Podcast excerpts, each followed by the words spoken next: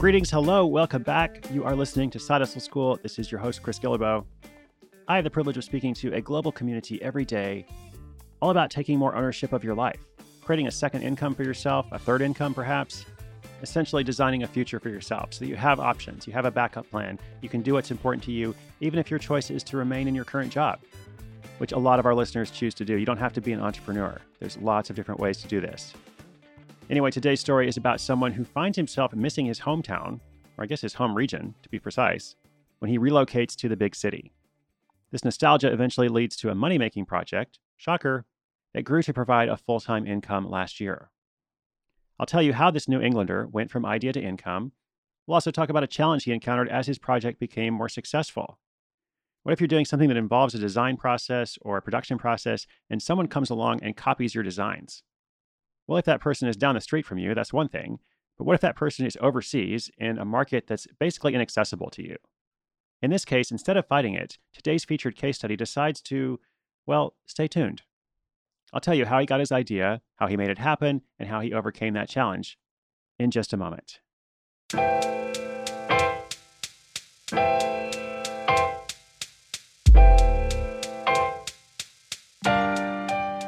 When Patrick Clark moved from Falmouth, Massachusetts to Boston to become a marketer for the financial industry, he didn't realize how much he would miss home.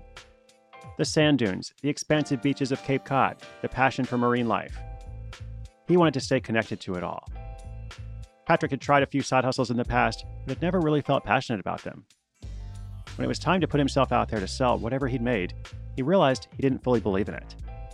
One early January day, something changed when he sketched the coastline of Cape Cod in a notebook. He looked at the L shape of the cape and had what first felt like a random idea. He could loop a band through an attached ring on one side of the cape, then hook the band around the L side to make a bracelet. It was a simple concept, but it felt right. Patrick went to Craigslist to find someone who could turn his sketch into a digital 3D model. A few revisions and a couple weeks later, Patrick sent his complete CAD file to an online 3D printer.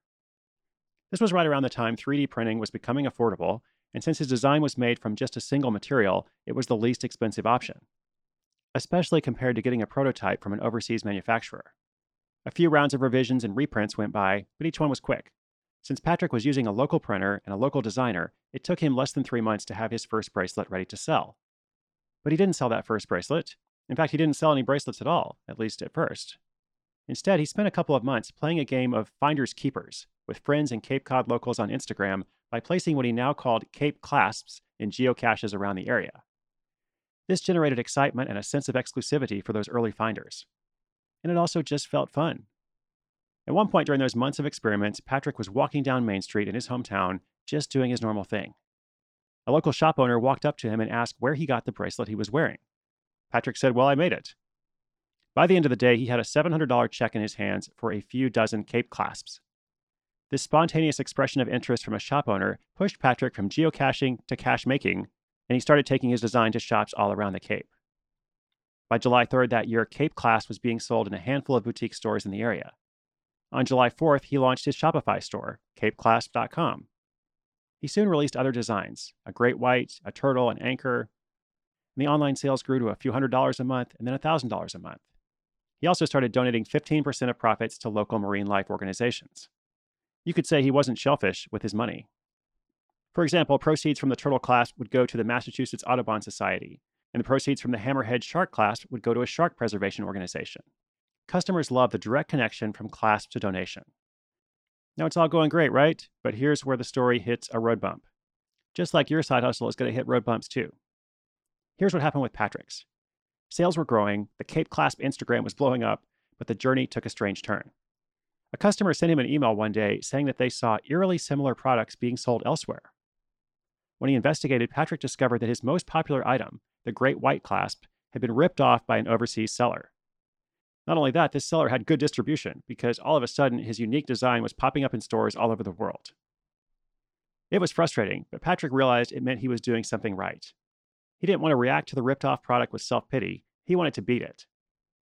He launched an improved website, came out with more designs, and streamlined his 3D printing process to be smoother and more efficient than ever. The copycat manufacturer eventually went away as Patrick continued to make his product better and better. 2017 was Cape Clasp's best year. the business brought in $60,000 in sales and donated over $10,000 to marine life organizations. As a result, Patrick moved back to Falmouth and he's now on the brink of a new product line that he says will take him out of his comfort zone. What is it? Well, we fished for an answer as to what this new line might be. But Patrick said, we'll just have to wait and see for ourselves in a few months.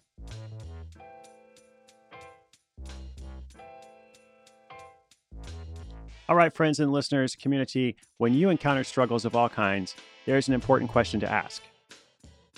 That question is Can I do anything about this? If the answer is yes, great. Get out there and do it, right? Don't hold back. Make yourself take action. Ask yourself what your life could be like if you took that action. Do whatever it is you need to do to move forward. But if the answer is no, there's not much you can do about it, maybe you should just let it go. Or maybe you should use it as inspiration for something else. Maybe you should focus on the future. Maybe you should focus on doing something better. Maybe you should just say, you know what, I'm not going to worry about something that's outside my control or outside my influence, even if it's annoying, even if it's frustrating. So, of course, that's what Patrick did when he saw that overseas manufacturer who had copied his design and was selling it elsewhere. He realized like he wasn't a big company. He didn't have the resources to track down that manufacturer in China. So he just decided to focus on the future and focus on doing something better. And even though it was annoying and frustrating, by choosing to focus on the future, on doing something better, his business continued to grow. Now, interestingly enough, something I didn't mention is that at a certain point, Patrick tried creating a few designs that were a bit less Cape Cod like. He thought, well, I've got the Cape Cod thing locked in. Like, what else can I do? But it turned out that those were his least successful products. So he realized that for Cape Clasp, it really was important to focus on local designs connected to local organizations. And so he did. And now it's going well. Now he's got that other thing on the horizon he's working on, and he didn't get overly sidetracked by that challenge, by that frustration. Well, friends, I hope you enjoyed this story. As always, inspiration is good, but inspiration with action is so much better. Today's show notes are at sidehustleschool.com slash 402. Come and check out the Cape Clasps. You can also check them out on Instagram, where they have more than 30,000 followers. Lots of awesome photos. Until we meet again, I hope you have a wonderful day, a wonderful week. I'll be back tomorrow with another story. I'm Chris Guillebeau for Side Hustle School.